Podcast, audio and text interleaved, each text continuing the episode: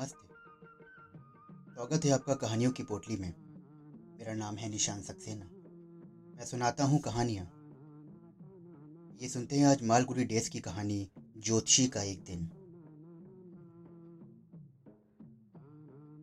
एक दोपहर के समय वो अपना थैला खोलता और ज्योतिष की दुकान लगाता। दर्जन भर कौड़ियाँ, कपड़े का चौकोर टुकड़ा, जिस पर कई रहस्यमय रेखाएँ खींची थी।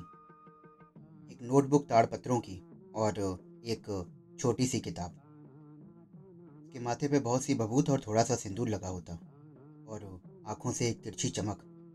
वो भी ये देखने के लिए कि ग्राहक उसकी तरफ़ आ रहे हैं या नहीं। इन सीधे साधे लोग इसे देवी शक्ति मानकर भरोसे का अनुभव करते। उसकी आँखों की शक्ति चेहरे पर सबसे ऊपर लगी होने के कारण भी और बढ़ जाती। पर माथे पर प्रभावी तिलक और नीचे गालों तक फैली काली मूछों के बीच दमकती दो आँखें। इसी अल्प बुद्धि के लिए भी इस तरह की सजी आँखें बड़ी कारगर सिद्ध होती। भाव जमाने के लिए एक सर पर गेरुआ रंग की पगड़ी भी पहनता। ये रंग हमेशा सफलता प्रदान करता था। लोग उसकी तरफ़ इस तरह आकृष्ट होते जैसे फूलों पर मक्खियाँ होती हैं।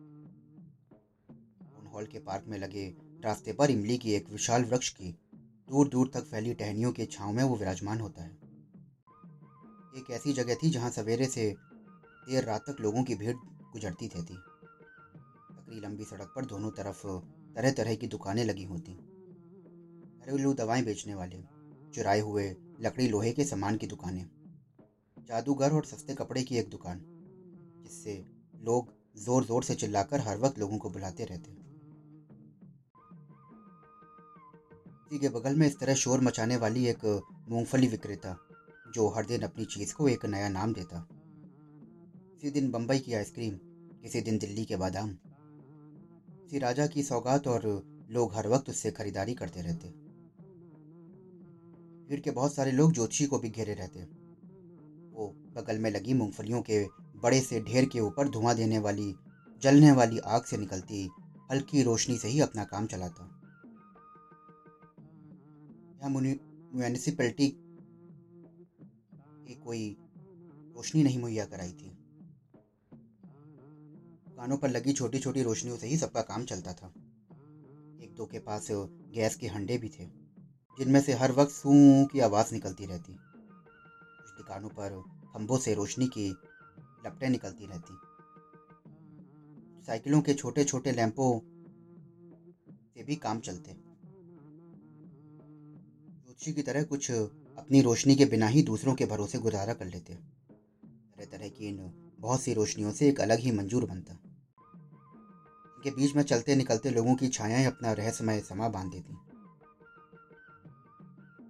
ज्योतिषी को ये महल, माहौल बहुत सही लगता, क्योंकि जब उसने ज़िंदगी शुरू की थी, तब ज्योतिषी तो बनना नहीं चाहता था।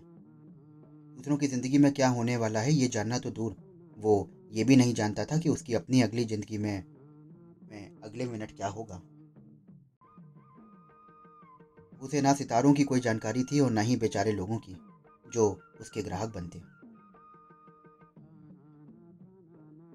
बातें करने में तो वो कुशल था, जो लोगों को खूब पसंद आता था।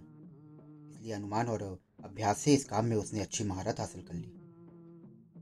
यही नहीं, दूसरे धंधों की तरह ये धंधा भी उतना ही ईमान का धंधा है। और दिन भर की मेहनत के बाद जो भी कमाई घर ले जाता, वो ईमान की ही कमाई थी।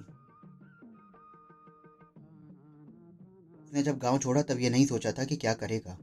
गाँव में ही रहता तो वही सब काम करता जो पुरखे करते आए थे, यानी खेती का काम। शादी और बच्चे और पुराने घर में हमेशा की तरह गुजर बसर।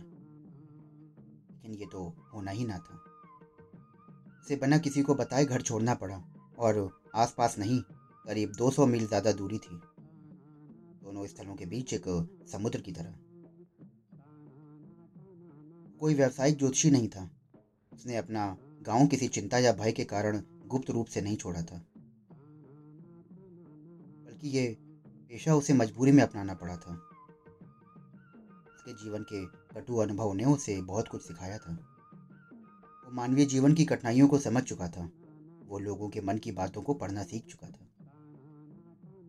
समय के लंबे अंतराल में अपने अभ्यास और अनुभव के सहारे उसने स्वयं के लोगों की समस्याओं के हल निकालने की उत्तम कला को विकसित किया था। वो अपनी चतुराई का प्रयोग करके बहुत सी भविष्यवाणियाँ भी करता था। इस प्रकार वो लोगों को और आकर्षित करता था।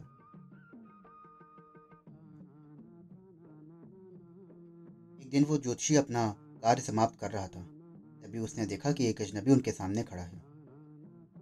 व्यक्ति को ज्योतिषी ने अपना भावी ग्राहक समझा, इसलिए उसे निमंत्रित किया। ज्योतिषी ने उस व्यक्ति से कहा कि उसकी चिंता को वो दूर कर सकता है। ज्योतिषी के ये कहने पर अजनबी ने उसकी प्रतिभा को चुनौती दी और कहा कि यदि उसने उसे ठगने की कोशिश की तो वो अपने दिए गए पैसे सूद सहित वापस कर लेगा। देर तक सौदेबाजी करने के बाद अंत में वो दोनों एक सौदे पर पहुँचे। उस आगुंतक के सिगरेट जलाने समय जब जोशी ने भागना चाहा तो उस व्यक्ति ने उसे चुनौती पूरी करने की जिद दे रखी थी।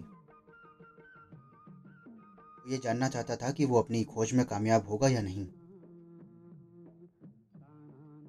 शुल्क के विषय में थोड़ा मोल भाव के बाद उसने अपने एक रुपए में समझौता कर लिया। ज्योतिषी ने अपनी घबराहट को छिपाया एवं चालाकी से अजनबी से कहा, अगर उसे जान से मारने की कोशिश की तो वो क्या उसे छुरा मारा गया? तो सोच लेना। से ज्योतिषी के प्रति अजनबी की उत्सुकता बढ़ी। तो उसने उस पर किसी प्रकार का संदेह नहीं किया, क्योंकि वो उसे पहचान नहीं पाया था। उसने ज्योतिषी से और भी प्रश्न किए, और उसके उस प्रश्न के उत्तर में ज्योतिषी ने कहा कि उसे कुएँ में डाल दिया गया था। ज्योतिषी ने उसको ये भी बताया कि उसे उसका शत्रु अब तक मिला है, नहीं है, क्योंकि वो एक ट्रक द्वारा कुचला जा चुका है। और उसकी मृत्यु हो गई जब ज्योतिषी ने उस व्यक्ति को उसके नाम से पुकारा तो वो आश्चर्यचकित हो गया। ज्योतिषी ने उससे कहा कि ये सब दैवीय अंत्यदृष्टि का फल है। तरह ज्योतिषी ने संतुष्टिजनक उत्तर दिए और अच्छा पैसा कमाया। वो चलाकी द्वारा अपने किए गए अपराध के पाप से प्राश्चित से बच गया। और खत्म हो गया ज्योतिषी का वो दिन। दोस्तों, अभी आप सुन रहे थे मालकुड़ी डेज़ की कहानी ज्योतिषी का एक दिन। आशा करता हूँ कि आपको ये कहानी बेहद पसंद आई होगी। अगर आपको कहानियाँ सुनने का शौक़ है और आप रोज़ नई नई कहानियाँ सुनना चाहते हैं तो मेरे चैनल को फॉलो करिए, सब्सक्राइब करिए। आपको ये कहानियाँ कैसी लग रही हैं, मुझे ज़रूर बताएँ। डिस्क्रिप्शन बॉक्स में मेरा इंस्टाग्राम आईडी और मेल आईडी दिया हुआ है। आशा रहेगा आपके व्यूज़ का। मैं फिर मिलता हूँ आपसे नई कहानी के साथ। तब तक जुड़े रहिए। शुक्रिया।